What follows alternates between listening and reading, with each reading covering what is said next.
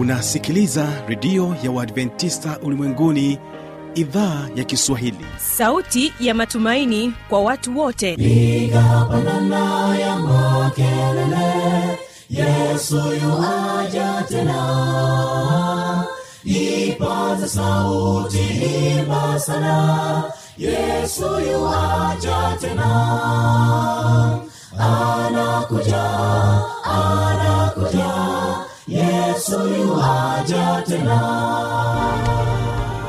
Hii ni sauti ya matumaini kwa watu wote. Inayokujia kupitia redio ya uadventista ulimwenguni awr toka kila kona ya dunia tunasikia vita njaa maafa. Hivyo washiria marejeo ya mwokozi. Piga panda ewe mlinzi yesu yuwaja tena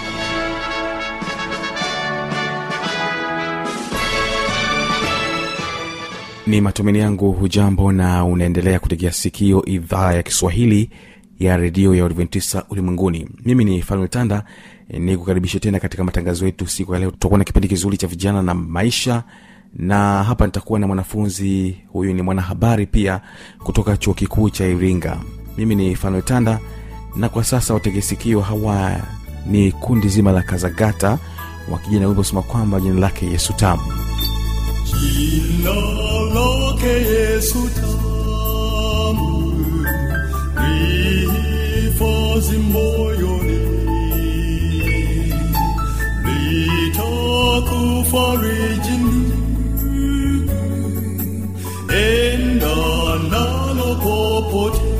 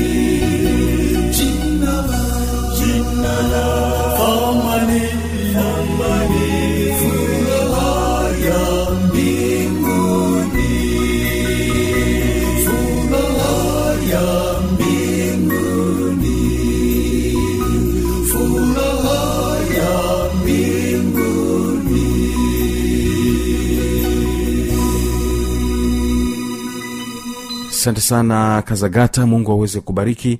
Kumbuka pia unaweza ukapata matangazo yetu haya kupitia redio wa shirika rock fm kutoka jijini mbeya pamoja na morning star redio kutoka jijini dar salaam. Karibu uweze kuungana nami katika kipindi kizuri cha vijana na maisha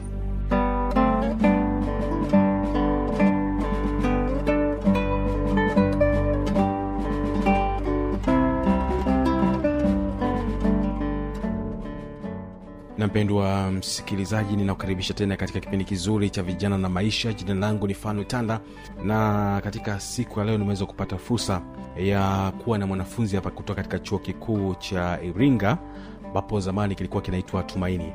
Tutaweza kujadiliana naye mambo mbalimbali katika tasnia ya habari maana yeye amejikita zaidi katika masuala hayo ya habari pamoja na mawasiliano akisomea masomo hayo ya habari na mawasiliano akiwa katika mwaka wa tatu. Karibu sana na uweze kujitambulisha jina lako.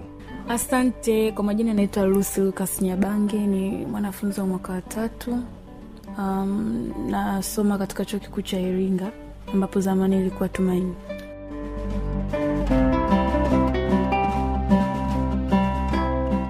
Nam lusi nyabange maisha unaonaje hapa katika chuo kikuu cha iringa? Namshukuru mungu kwa kweli. Kwa sababu unajua unapotoka leva moja kwenda nyingine kuna vitu vinabadilika. Unapotoka leva moja kwenda nyingine kuna vitu tena vinabadilika. Kwa kupitia chuo kikuu cha iringa nimebadilika kwa kiasi fulani. Kutoka kwenye utoto kuna kwenye zaidi. Nashukuru sana nimependa. sasa kwa nini uliamua kusomea kozi hii ya habari pamoja na mawasiliano? Kuna kozi nyingi. Kuna udaktari eh? Kuna uhandisi pamoja na kozi nyingine. Kwa nini ukaamua kujikita kwenye kozi hii? Uh, mimi kama mimi nakumbuka tangia nilivyokuwa mdogo Mm, baba yangu alikuwa akipenda sana kuniuliza kwamba unapenda kusomea kitu gani au unapenda kuja kuwa nani hapo baadaye. Nikamwambia mi napenda kuja kuwa mwandishi wa habari. Kadi siku zilivyozidi kwenda navyopanda vidato akawa anazidi kuniuliza akifikiri kwamba nitabadilisha mawazo kwamba labda nitasema udaktari au nini kwa sababu baba yangu alikuwa anapenda nije kuwa daktari. Lakini jibu likawa ni lile lile mwandishi wa habari. Maliza elimu yangu ya olevo jibu ni lile lile. Form 6 jibu ni lile lile. Hata katika kuchagua vyuo nilichagua chuo kikuu cha iringa kozi ya journalism. Kwao ni kitu ambacho ni passion ambayo niko nayo na ni kitu ambacho nakipenda toka damuni. Yani kinanigusa mimi mwenyewe kwamba ninapenda yani niko na passion nacho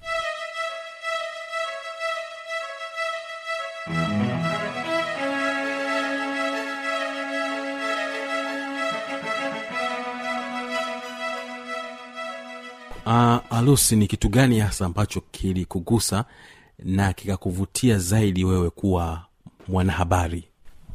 Kuna ile nasema kuwalau yani to have voice to the voiceless yani ku, kupaza sauti kwa wale ambao hawana sauti. Mfano mzuri unakuta kwa unakuta kuna shida au changamoto ambazo wanapata watu mbalimbali hasa sehemu za vijijini lakini unakuta hawawezi kusikika au kutambulika au kujulikana kama watu hao wanahitaji kusaidiwa kwa namna fulani au nyingi, kwa namna moja ama nyingine. Lakini kupitia kazi zetu hizi za uandishi wa habari unapopita pale unachukua habari unamuuliza mambo haya jambo hili au kitu hichi anakuelezea anafunguka. Kwa hiyo kupitia ile kufunguka kwake jamii pia inajua kwamba "Ah, kuna mtu fulani yuko mahali fulani ana shida hii ana changamoto hii anahitaji kusaidiwa kwa namna hii kwa hiyo ni ku raise the voice of the voiceless. To rise the voice of the voiceless.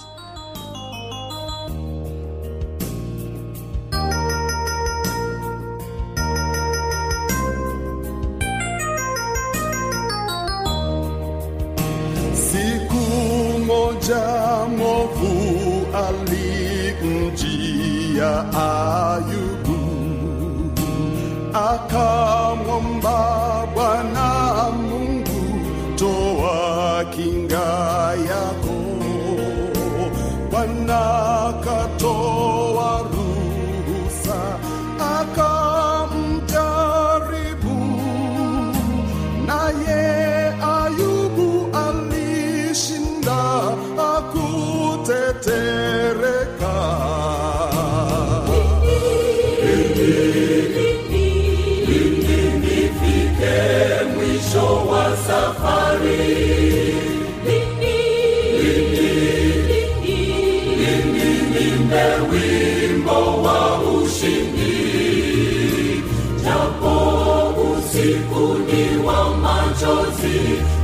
kabla hayaja asubuhi, acha pepo dhoruba zivume, nitafika mwisho wangu.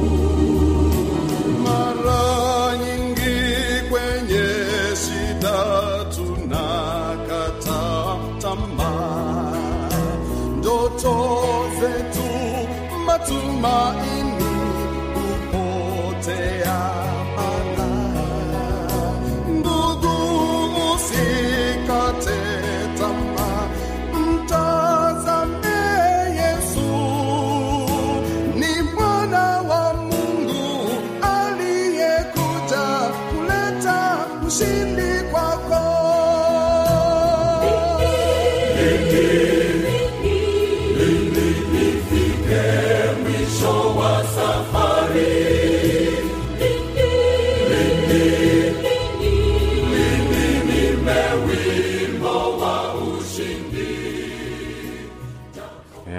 unakuwa msemaji ba, mbadala mwingine kuweza kufikisha ujumbe.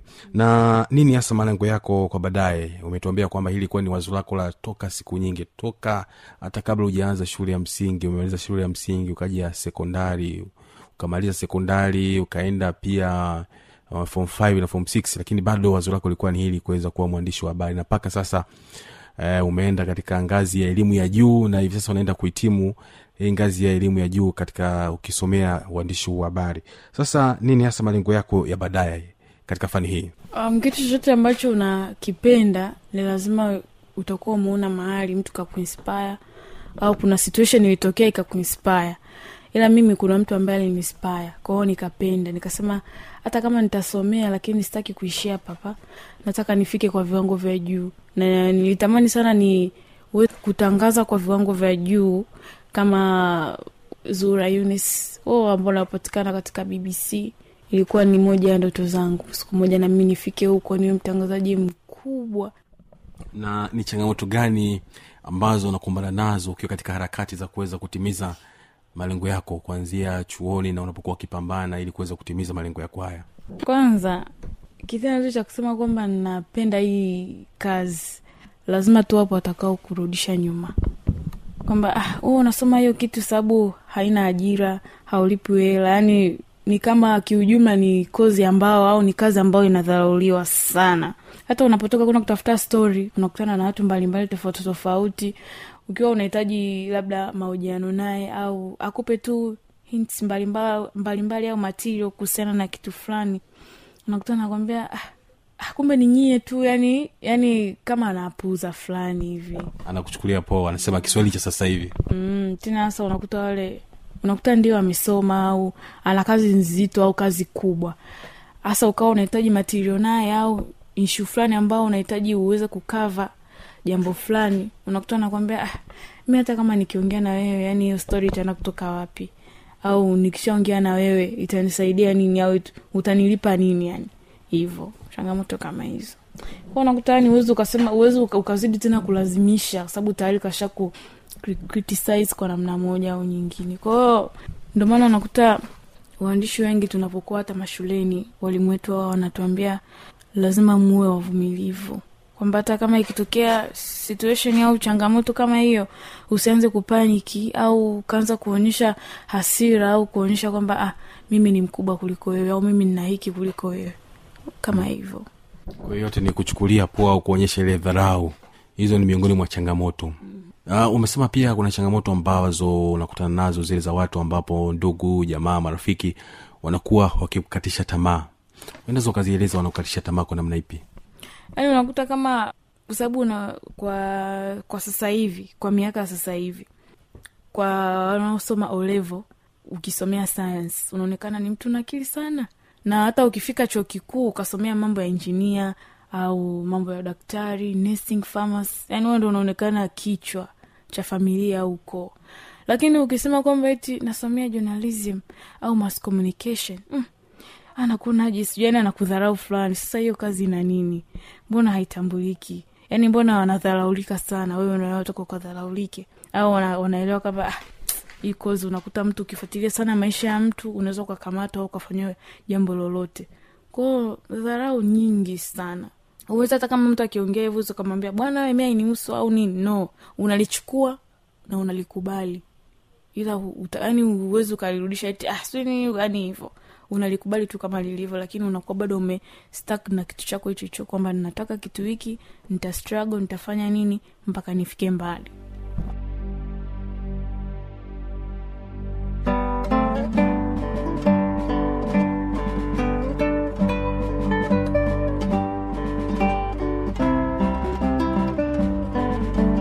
Asante. Je ni vipindi gani ambavyo unapenda kuvitangaza au kuweza kuviandaa? Ili kuweza kuisaidia jamii ya kitanzania? Uh, mi napenda kufanya vipindi vya afya kwa sababu afya ndo kila kitu. Afya ndo kila kitu kwa sababu unasema huwezi ukakaa bila kula. Hata wewe ndugu mtangazaji lazima utakuwa umekula kwanza ndo uende na shughuli zako nyingine. Kwa hiyo napenda kufanya kipindi cha afya. Pia kufanya kipindi cha maisha kuhusiana na vijana ishu kama hivyo kwa sababu vijana ndo taifa la kesho. Na vijana ndo tunaotegemea kwa vitu vingi na ndo nguvu kazi ya taifa. Pia kwenye afya pia kifanya kipindi cha afya nitaeleza au nitawapa jamii kuhusiana labda na, na vyakula fulani vitumike vyakula fulani vitumike au magonjwa fulani yanasababisha na kula vyakula fulani. Yani mpango mzima ni mfumo wa mtindo wa maisha kwamba unaishi kwa kula vyakula gani unapata afya au upati afya au vyakula hivyo vina madhara gani mambo kama hayo. Asante sana. E, bila shaka jamii itakuwa imenufaika na vipindi vyako mbalimbali ambavyo umeshaviandaa na uendelea pia kuviandaa kuhusiana na masuala ya afya pamoja na masuala ya vijana. Aa, ni, ni kazi gani hasa kama mwanahabari anapaswa kuweza kuzifanya kwa weledi wa hali ya juu?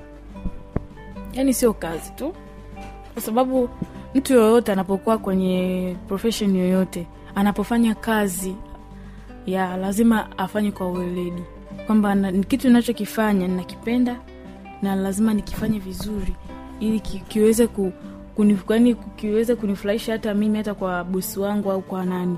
Lakini kwa uandishi wa habari navyofanya kazi labda kama utangazaji mambo kama ya kutengeneza stori au kutafuta amini kutengeneza magazeti kutafuta habari kufanya redioni au kwenye tv ni lazima kufanya kwa uweledi, kwa sababu hata sisi tuliofundishwa chuoni kwetu mwalimu wetu huwa anatu anatuhusia sana kuhusiana na uweledi katika kazi na pia uaminifu. Ueledi ikiambatana na uaminifu. Kwa hiyo katika kazi yoyote ile yoyote inayohusiana na media ni lazima lazima kuifanya kwa uweledi wa hali ya juu nini wito wako kwa jamii ambao unautoa katika kipindi hiki kizuri cha vijana na maisha? Na si kitu ambacho unakipenda au unawishi uje mfano mzuri kama kutaka kuja kwa mwanasheria. Ni kitu ambacho unakipenda. Hakikisha unaki, unasoma kwa bidii na una struggle yani una struggle haswa.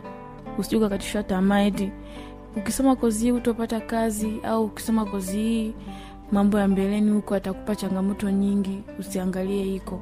Focus kwenye kitu unachokipenda. Kwa sababu ukiwa na passion na kitu fulani lazima tu utakonka yani lazima tu utashinda na utapata kile kitu ambacho ulikuwa unakihitaji. Kwao usikate tamaa tu, usikatishwe tamaa kwamba "Ah, sijui kozi iko hivi. Maana maneno ni mengi maneno ni mengi sana. Sio kwa lika lako tu lakini hata kwa watu wazima. Anakwambia ah, kitu hiki bwana ajira mbovu au mshahara wake sijui nini usiangalie hiko angalia una passion na nini. Unataka kitu gani. Kwa sababu unaangalia maisha yako ya baadaye na sio maisha yao. Asante sana lusi nyabange na mungu aweze kubariki. Mpendo wa msikilizaji kwa nami mifano itanda katika kipindi kizuri cha vijana na maisha. Tuweze kuona tena katika kipindi kijacho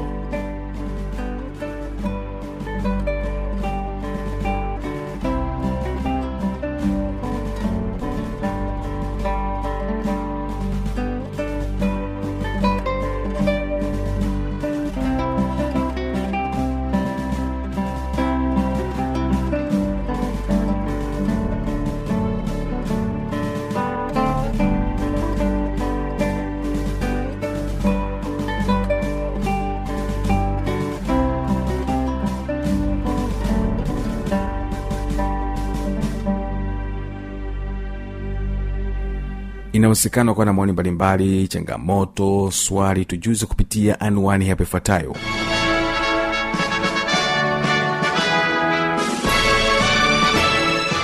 Redio ya uadventista ulimwenguni awr sanduku la posta 172 morogoro tanzania.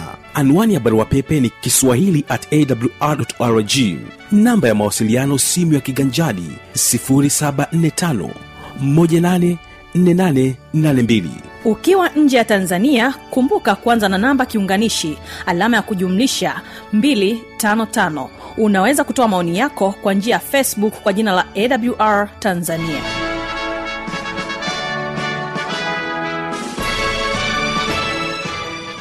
Mimi ni fanuel tanda.